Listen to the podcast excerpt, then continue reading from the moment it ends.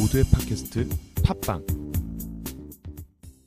네, 저는 오늘 이 본문 말씀을 가지고 성령이 이끄는 삶, 성령이 이끄는 삶이라는 제목으로 하나님의 말씀을 전가하려고 합니다.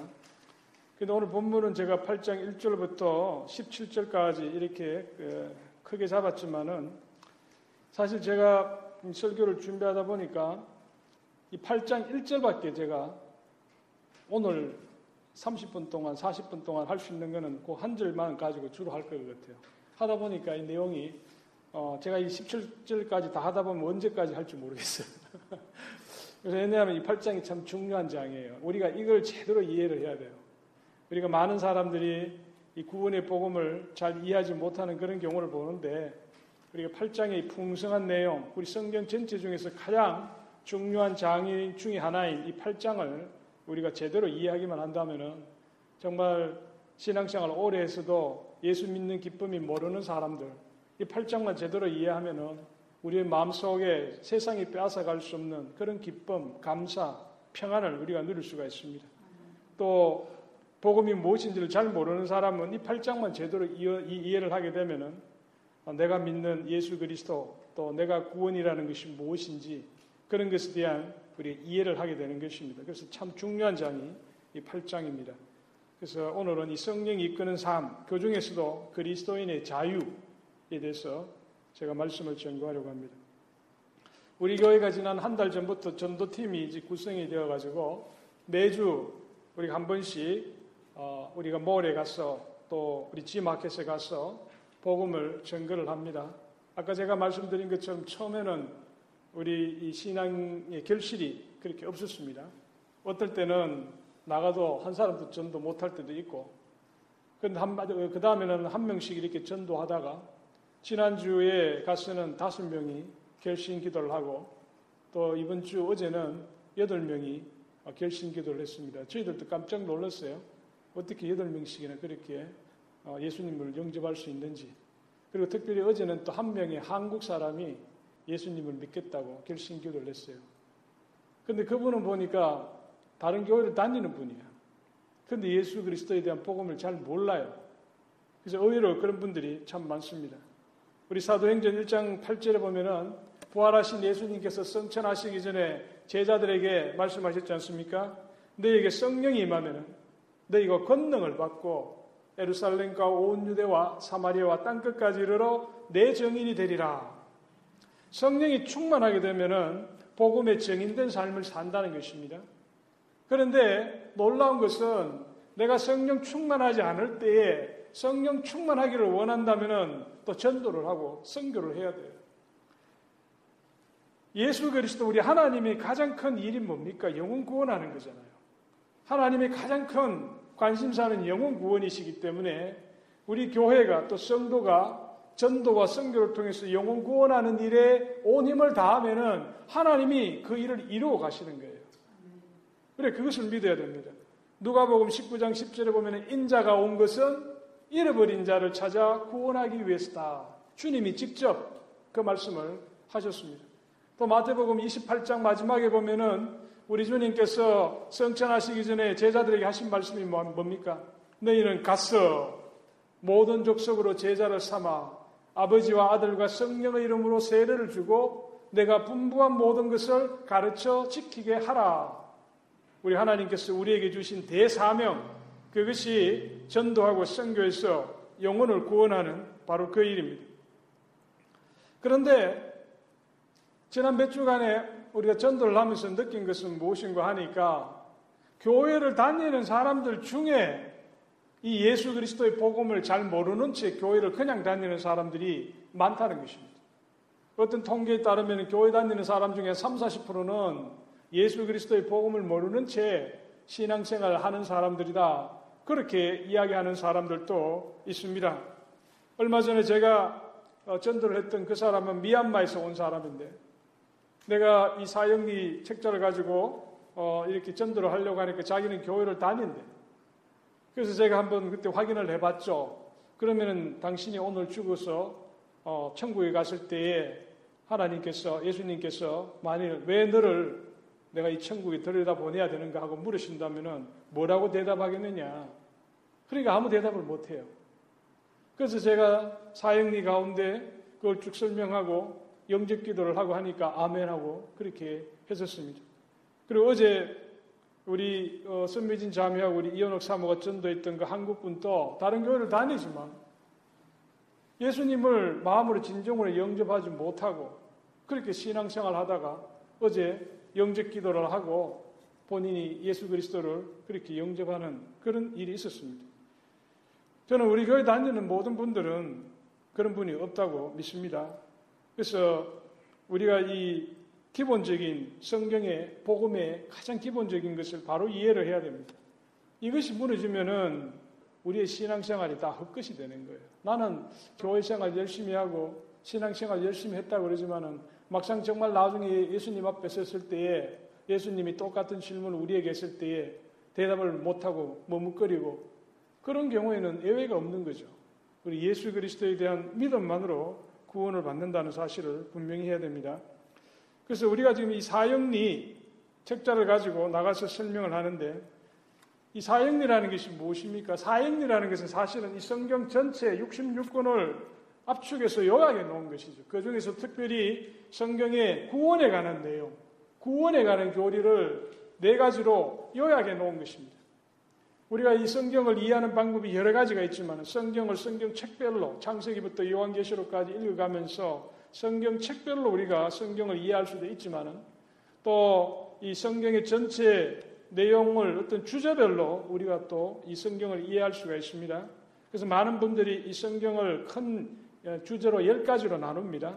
열 가지로 나눠서 우리 성경, 하나님, 그 다음에 인간, 뭐 죄, 그 다음에 그리스도, 구원, 이렇게 해서 쭉 열 가지로 나누는데 그 중에서도 구원에 관한 내용 그것을 네 가지로 압축해서 놓은 것이 바로 사형리, for spiritual law라는 거죠.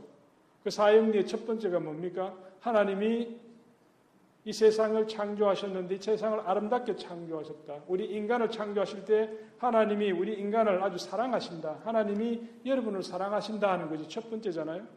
그리고 두 번째는 그런 사랑의 관계가 파괴가 된 거죠. 우리의 죄 때문에, 우리 인간의 죄 때문에 하나님과의 관계가 무너지고 그것을 회복할 수 있는 방법은 우리 인간에게는 없다는 것이 두 번째고요.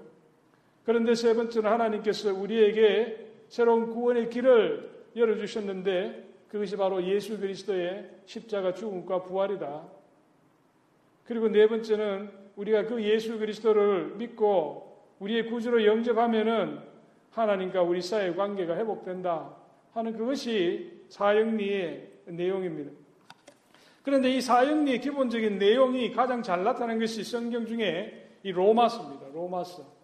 로마서 1장부터 16장까지 그 전체 내용이 우리 성경 전체 중에서 가장 그 구원의 교리를 잘 나타낸 것이, 잘 설명하고 있는 것이 이 로마서라는 이 책입니다. 이 로마서 전체 16장을 하나의 반지로 비유하면은 이 8장은 그 반지에 박혀 있는 다이아몬드와 같다고 그렇게 이야기를 합니다. 1장부터 16장의 모든 내용도 정말 소중한 그런 구원의 교리지만 그 중에서 이 8장은 그 반지에 가장 중요하고 가장 빛나는 다이아몬드다. 그렇게 이야기를 합니다. 이 8장의 말씀. 근데 이 8장은 보시면요, 세 부분으로 나눠져 있어요. 1절부터 17절까지는 성령이 이끄는 삶에 대해서 이야기를 합니다. 그리고 18절부터 27절까지는 그리스도인의 소망, 장차 나타날 영광에 관해서 다루고 있고, 그리고 28절부터 39절까지는 하나님의 사랑, 하나님의 사랑에 대해서 그렇게 어, 이야기를 하고 있습니다. 근데 여러분, 8장을 우리가 이해를 할 때요, 8장 1절하고 마지막 절 39절이 참 중요합니다. 한번 같이 한번 보세요. 8장 1절. 뭐라고 되어 있습니까? 그러므로 이제 그리스도 예수 안에 있는 자에게는 결코 정죄함이 없다. 이 8장 1절이죠. 그 다음 마지막 우리 8장, 마지막 절 한번 보세요. 8장 39절에 한번 봅시다. 같이 한번 읽어봅시다. 높음이나 깊음이나 다른 아무 피조물이라도 우리를 우리 주 그리스도 예수 안에 있는 하나님의 사랑에서 끊을 수 없다. 이 두 가지가 참 중요합니다. 우리가 8장 1절에 보면은 그러므로 이제 그리스도 예수 안에 있는 자에게는 결코 정죄함이 없다 그랬습니다. 우리가 예수를 믿는 사람, 예수를 이미 믿고 그 안에 성령이 있는 사람은 이제 마귀와 사탄이 우리를 정죄할 수 없다 그랬습니다. 고소할 수 없다 그랬습니다. 장차 우리가 하나님의 그 법정 앞에 우리가 섰을 때 하나님이 재판관으로서 재판을 하실 때에 이 마귀가 우리를 우리의 죄에 대해서 하나님 앞에 고소할 수 없다는 것입니다. 정죄할 수 없다는 것입니다. 우리 헬라어 성경에 보면요. 여기는 보면은 그러므로라고 시작이 되지만은 헬라 원어 성경에 보면은 이 그러므로가 먼저가 아니고 no라는 말, 영어로 하면 no, 헬라 말로는 우덴이라는 말, no condemnation이라는 말이 먼저 나옵니다. 결코 정죄함이 없다. 예수 믿는 사람에게는 결코 정죄함이 없다. 이게 강조되는 거예요. 그러므로라는 말이 먼저가 아니고 결코 정죄함이 없다. 예수를 믿고 성령이 그 안에 거주하는 사람에 대해서는 이제 그 죄로 인해서 하나님께 벌을 받을 그 일이 없다는 것입니다. 그것이 이 8장 1절의 말씀이고 39절에서 이야기하는 것은 뭡니까? 하나님의 사랑에서 끊을 수 있는 것은 없다. 그죠? 우리를 하나님의 사랑에서 끊을 수 있는 것은 없다. 우리가 예수 믿고 성령이 우리 안에 거하시면은 이 세상의 다른 그 무엇도 우리를 하나님의 그 사랑에서 끊을 수가 없다. 이게 로마서 8장 39절입니다. 우리가 더 이상 하나님 앞에서 우리가 정죄받지 아니하고 또 하나님이 우리를 사랑하시는 그 사랑을 이제 우리는 결코 놓치지 않는다는 것이 이 8장이 우리에게 주는 이 놀라운 우리의 그런 구원의 약속입니다. 그런 여러분, 여기서 살펴볼 것은요, 8장 1절에 보시면은 결코 정잠이 없다 했을 때에 그 결코 정잠이 없다 그 앞에 뭐라고 됐습니까? 그러므로 이제 그리스도 예수 안에 있는 자에게, 그리스도 예수 안에 있는 자에게, 그리스도 예수 안에 있는 자에게 결코 정잠이 없고 8장 39절에도 보시면은 마지막에도 보시면은 높음이나 깊음이나 다른 아무 피조물이라도 우리를 우리 주 그리스도 예수 안에 있는 예수 안에 있는 그리스도 예수 안에 있는 똑같은 말입니다. 그리스도 예수 안에 있는 자에게 정죄함이 없고 또 그리스도 예수 안에 있어야 하나님의 사랑에서 우리가 끊어지지 않는다. 그래서 예수 안에 있는 것이 이게 대단히 중요한 것입니다. 우리 교회 홈페이지가 어드레스가 어떻게 되는 줄 아세요? enchristos.com 우리 교회 우리 교회 홈페이지 어드레스가 enchristos.com입니다. ἐν Χριστῷ라는 말이 헬라 말로 in Christ 예수 안에서 그리스도 안에서라는 그 말이에요. 오늘 우리 지금 8장 1절에 나오는 그리스도 예수 안에 있는 이 말이 ἐν Χριστῷ 예수라는 말이 ἐν Χριστῷ 예수 in Christ Jesus라는 말이에요. 예수 그리스도 안에 있는 예수 그리스도 안에 있는 자에게는 결코 정죄함이 없고 예수 그리스도 안에 있는 자에게는 하나님의 사랑에서 끊어짐이 없다. 지금 사도 바울이 로마서 8장에서 지금 그렇게 선언하고 있는 것입니다. 그러면 우리가 우리 자신에게 물어볼 질문입니다. 정말 내가 예수 그리스도 안에 지금 있는가? 우리가 우리 자신에게 던지질, 던져질 질문이 내가 정말 예수 그리스도 안에 지금 있는가? 우리가 그 질문을 우리가 던져봐야 됩니다. 그래서 우리가 이 예수 그리스도 안에 정말 내가 있는가를 우리가 어떻게 알 수 있는가? 이 8장 1절부터 17절까지 성령이 그 안에 있는 사람은 예수 그리스도 안에 있는 사람이 성령이 이끄는 삶을 사는 사람은 예수 그리스도 안에 있다는 것입니다. 예수 그리스도 안에 있는 자, 그 사람은 하나님이 그 사람 안에 성령을 주시고 그리스도의 영인 성령이 그 안에 있는 사람은 또 그 사람은 예수 그리스도 안에 있는 자라는 것입니다. 이 8장 1절로부터 17절의 내용은요, 크게 보면은 네 가지입니다. 성령이 이끄는 삶. 첫 번째로요, 이 1절부터 4절의 말씀은 뭔가 하면은 그리스도인의 자유예요. 그리스도인의 자유. 그리스도인이 무엇로부터 자유입니까? 죄로부터 우리가 자유함을 얻는다는 거예요. 정죄함으로부터 자유를 얻는다는 것입니다. 그동안은 우리가 죄의 속박 아래 살다가 죄의 종로로 담에 살다가 이제 예수 그리스도를 믿고 성령이 그 안에 거하면은 내가 그 죄의 속박을 다 부숴버리고 이제 자유함을 얻는 거죠. 나를 가두고 있던 그 울타리를 내가 무너뜨리고 이제 자유함을 얻는 것입니다. 그리스도인의 자유에 관한 부분을 1절부터 4절까지 다루고 있고요.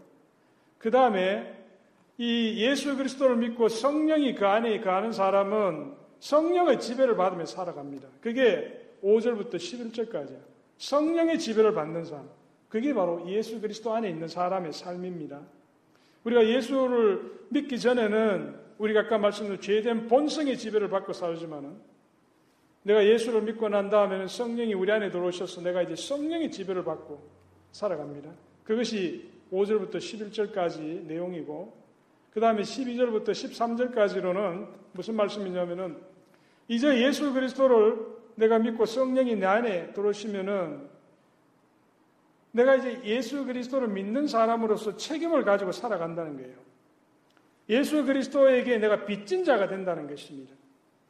그것이 12절에 나오죠. 12절에 보면은 우리가 빚진 자로 돼 성령이 그 마음속에 들어와서 내가 이제 예수 그리스도의 그 놀라운 은혜와 사랑을 알면은 내가 예수 그리스도에게 빚졌구나. 예수 그리스도께서 내 죄를 속량하기 위해서 그 귀한 생명을 우리에게 주신 거잖아요. 그래서 내가 그 빛을 진 거죠. 나의 죄값을 주님께서 대신 지불해 주셨기 때문에. 그래서 내가 책임을 가지고 살아야 된다. 그리스도인의 책임에 관한 내용이 12절, 13절이고, 그 다음에 14절부터 17절까지는 성령이 주는 확신입니다. 확신.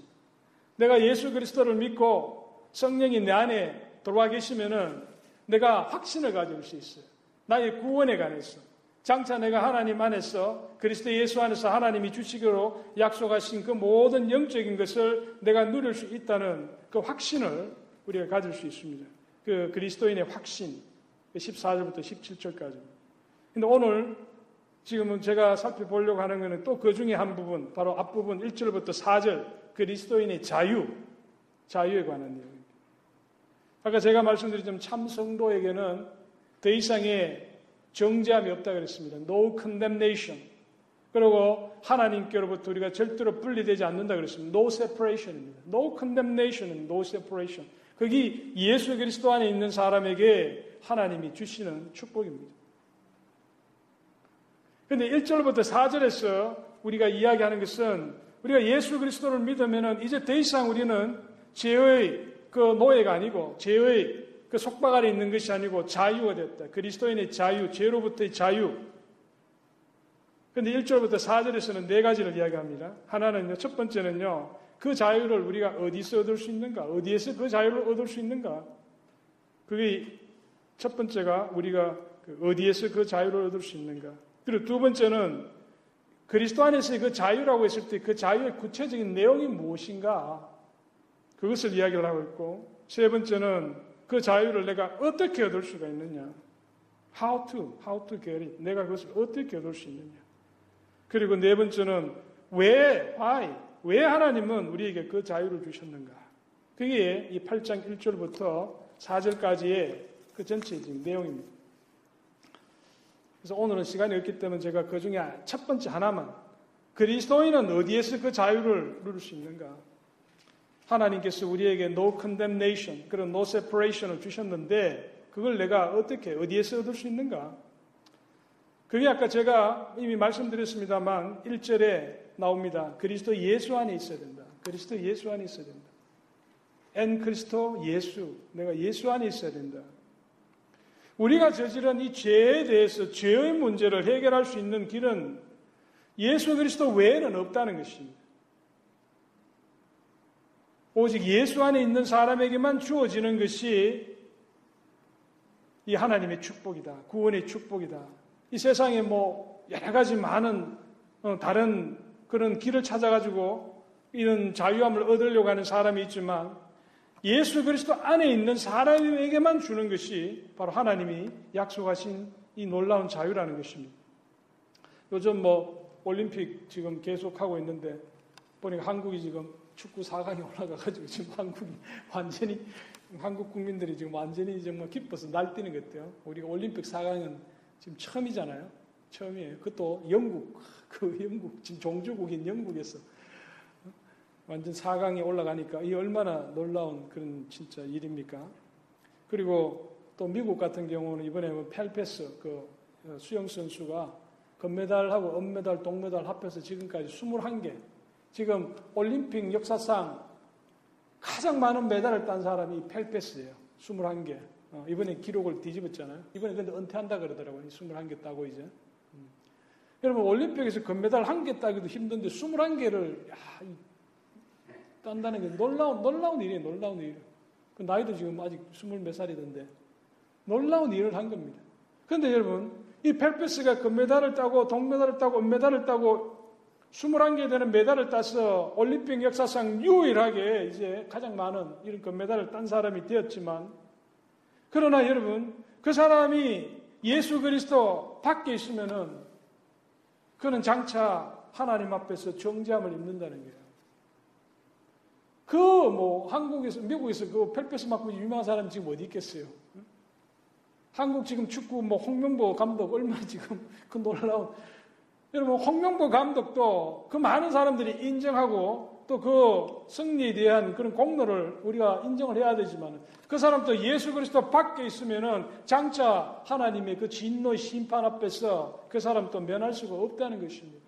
아무리 뛰어난 정치가나 운동선수나 또는 뭐 세계적인 이런 기업을 일으켰던 스티브 잡스 같은 사람도 그 사람이 예수 그리스도를 믿지 않았기 때문에 하나님의 정죄에서 그 사람도 벗어날 수가 없는 것이고 또 빌 게이츠 같이 그 많은 돈을 가지고 자선 사업을 해가지고 정말 세계에서 가장 많은 자선 사업을 하는 그 사람도 아무리 많은 선행을 쌓는다 할지라도 하나님 앞에서 정죄함을 입지 않을 수가 없다는 것입니다. 그 모든 사람들이 정말 하나님 앞에서 그 죄로부터 용서를 받는 유일한 길은 오직 예수, 그 이름, 그분을 믿을 때에 하나님께서는 주님께서 이루신 그 의를 보고 우리를 용서해 주신다는 거예요. 그래서 누가 당신이 오늘 죽어서 천국 간다는 걸 어떻게 확신할 수 있느냐? 하나님이 당신에게 왜 내가 너를 천국에 들여보내야 되는가라고 물으면은 바로 예수 그리스도의 보혈, 주님의 그 보혈, 내가 예수 그리스도를 믿기 때문에 주님의 그 공로에 힘입어서 내가 천국 간다. 그렇게 우리가 다 대답할 수 있어야 되는 것입니다. 근데 우리가 여기서 예수 그리스도 안에 있다. 우리가 어떻게 그러면 예수 그리스도 안에 있냐. 예수 그리스도는 지금 하나님 보호자 우편에 앉아 계시는데 우리가 어떻게 예수 그리스도 안에 있을 수 있는가? 영적인 의미로 그렇다는 거죠. 요한복음 15장 5절에 보면은 유명한 포도나무 비유입니다. 예수님께서 이렇게 말씀하셨습니다. 나는 포도나무요, 너희는 가지라. 그가 내 안에, 내가 그 안에 가면 사람이 열매를 많이 맺나니 나를 떠나서는 너희가 아무것도 할 수 없습니다. 우리가 예수 그리스도 안에 있다는 말은 예수 그리스도가 포도나무라고 한다면 우리는 그 포도나무에 붙은 가지라는 것입니다. 가지는 그 포도나무에게 붙어 있어야 생명력을 가지는 거잖아요. 그 관계가 내가 예수 그리스도 안에 있다라는 그 말의 의미라는 것입니다. 그런데 우리가 이 중요한 것은요, 내가 예수 그리스도 안에 있다는 것, 이것은 우리가 지식적으로 아는 것이 아니고 우리가 처음적으로 내가 그게 내 실제 삶 속에서 내가 믿어지고 실제적으로 내가 예수 그리스도 안에 있어야 되는 거예요. 내가 아무리 이걸 지식적으로 달달 외우고 외운다고 해서 그게 정말 내가 예수 그리스도 안에 있어지는 것이 아니고 내가 내 입술로 내가 예수 그리스도 안에 있다고 고백한다고 해서 그것이 되는 정말 그 예수 그리스도 안에 있어야 되는 거예요. 예수 그리스도 안에 있는 것은 이런 이론이나 지식이 아니고 체험적으로 실제 그 삶을 우리가 살고 있어야 되는 것입니다. 그래서 요한복음 15장이나 아까 제가 말씀드린 로마서 5장에 보면은 우리가 아담과 그리고 그리스도에 관한 말씀이 있습니다. 우리 인간은 태어나면서부터 다 아담, 우리의 조상, 아담에 속한 사람이에요. 아담에 속한 사람은 다 그 죄된 본성을 다 가지고 있습니다. 그래서 하나님의 진노 아래 심판을 받을 사람이었지만, 그리고 두 번째 아담이신 그리스도 예수에게 속한 사람은 그 진노에서 구원을 받는 것이죠. 그 구원을 받는 길은 예수 그리스도와 하나가 되는 것이에요. 그것이 지금 우리 로마서 5장에서 나오는 말씀입니다. 우리가 예수 그리스도께서 돌아가실 때에 우리가 그분과 함께 죽고 또 예수 그리스도께서 살아나실 때에 그분과 함께 의에 대해서 살아나는 것이죠. 죄에 대해서 죽고 의에 대해서 살아나는 것이다. 그런데 구체적으로 이야기를 하면요. 우리 로마서 10장 9절하고 10절에 보시면은 우리가 예수 안에 있다. 우리가 예수와 하나가 되는 것, 예수 그리스도 안에 있다는 것은 이 로마서 10장 9절하고 10절에 보시면은 이렇게 기록이 되어 있습니다. 내가 만일 내 입으로 예수를 주로 시인하며 또 하나님께서 그를 죽은 자 가운데서 살리신 것을 내 마음에 믿으면 구원을 얻는다. 사람이 마음으로 믿어 의에 이르고 입으로 시인하여 구원에 이르느니라. 우리가 마음으로 예수 그리스도를 믿고 입으로 시인한다. 입으로 시인한다는 것은 우리가 우리 교회적으로 보면은 많은 성도들이 참석한 가운데 세례를 받는 것이죠. 세례를 받고 목사님이 질문을 할 때에 자기 자신이 예수를 믿는다고 시인하는 것. 그러니까 단순히 우리가 세례받고 입으로 시인한다는 것, 그것이 아니고 마음이 따라가야 돼요. 마음으로 내가 그걸 믿어야 돼요. 마음으로 믿고 받는 세례, 그럴 때 성령이 함께 하시기 때문에 아, 이 사람은 예수 그리스도 안에 있는 자가 되고 예수 그리스도와 하나가 된 자. 그렇게 되는 것입니다. 근데 결론적으로요, 오늘 우리가 예수 그리스도 안에 있는 그 자유를 누릴 수 있는 것은 예수 그리스도 안에 있어야 되고 예수 그리스도 안에 있다는 것은 우리가 마음으로 예수 그리스도를 믿고 또 우리가 그 이름을 시인하는 것. 우리가 마음으로 믿고 많은 성도들 앞에서 세례를 받는 그 어, 행위를 통해서 우리가 성령이 우리 마음에 역사를 하는 것입니다. 결론적으로 우리는요, 우리 자신이 지금 예수 그리스도 안에 있는가? 내가 예수 그리스도와 하나가 되어 있는가? 이 질문을 우리가 늘 던져야 됩니다. 내가 교회에 나오는 그 자체가 우리의 구원을 보증해 주는 것이 아닙니다. 아까 제가 처음에 예를 든 것처럼 지금 교회 다니는 사람들 중에 3, 40%는 이 복음에 대한 내용을 전혀 모르는 채 그렇게 교회에 왔다 갔다 하는 거예요. 우리 안에 성령이 계셔야 됩니다. 믿음을 가지고 예수 그리스도를 주로 고백하는 사람, 그 안에 우리가 성령이 계시는 것입니다. 예전에 마틴 루트킹 목사가요, 돌아가셨을 때에 지금 그 묘비 가면 묘비에 이런 문구가 쓰여 있습니다. 영어로 free and last, free and last. Thank God Almighty, I am free at last. 마침내 자유를 얻었네. 마침내 자유를 얻었네. 전능하신 하나님 감사합니다. 마침내 내가 자유를 얻었네. 그 문구가 마틴 루티킹 목사님의 묘비에 지금도 적혀 있습니다. 왜 이 문구를 적어놨느냐? 이분이 예전에 그 유명한 설교 있잖아. I have a dream. I have a dream. 내게 꿈이 있네라는 그 유명한 이 그 설교를 하셨습니다. 그때 이 I have a dream이라는 설교의 마지막에 이 마틴 루트킹 목사님이 인용한 것이 바로 이, 이 문구였어요. Free at last, free at last. Thank God Almighty. 감사. 나는 이제 마침내 자유를 얻었네. 마침내 자유를 얻었네. 전능하신 하나님 감사합니다. 마침내 내가 자유를 얻었네. 이 흑인 영가, 흑인들이 옛날 노예 생활하면서 하나님 앞에 나와서 부르던 그 찬송 중에 하나가 바로 이, 이 찬송이었어요. 이 마틴 루트킹 목사님은 이 흑인들, 미국의 흑인들이 정말 그 노예 생활 같이 그렇게 살았잖아요, 여기서를. 그래서 그분이 꿈꾸던 세상은 백인이나 흑인이나 히스패닉이나 Asian이나 다 같이 평등하게 사는 미국을 꿈꿨잖아요. 그래서 이분은 그것을 꿈꾸면서 이 흑인 연가에 나오는 이 노랫말을 그 자기의 설교의 마지막에 인용한 것입니다. Free at last.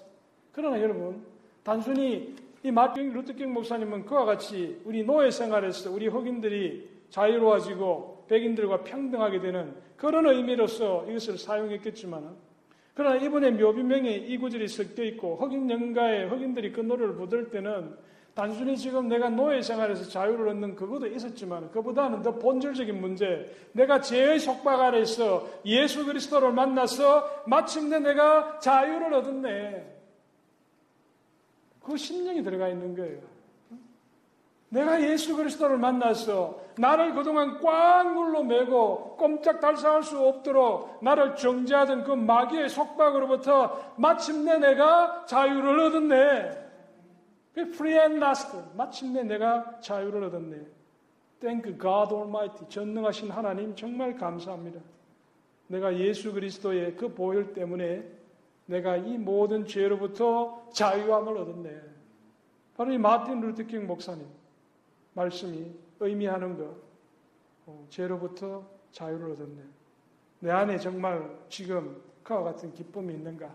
예수 그리스도의 그 보혈의 능력 때문에 내가 모든 죄로부터 이제 자유함을 얻었다는 그 감사와 기쁨, 그 감격이 정말 내 마음속에 지금 있는가? 여러분 마음속에 내가 예수 그리스도 안에 있는 그 놀라운 그 자유함, 그걸 내가 정말 누리면서 하나님께 감사하고 내 마음속에 세상이 빼앗아갈 수 없는 그런 기쁨이 지금 여러분 안에 있는가? 스스로 한번 물어보시고 나는 여러분 모두가 그 놀라운 기쁨을 누리는 저와 여러분이 될 수 있기를 바랍니다. 기도하겠습니다.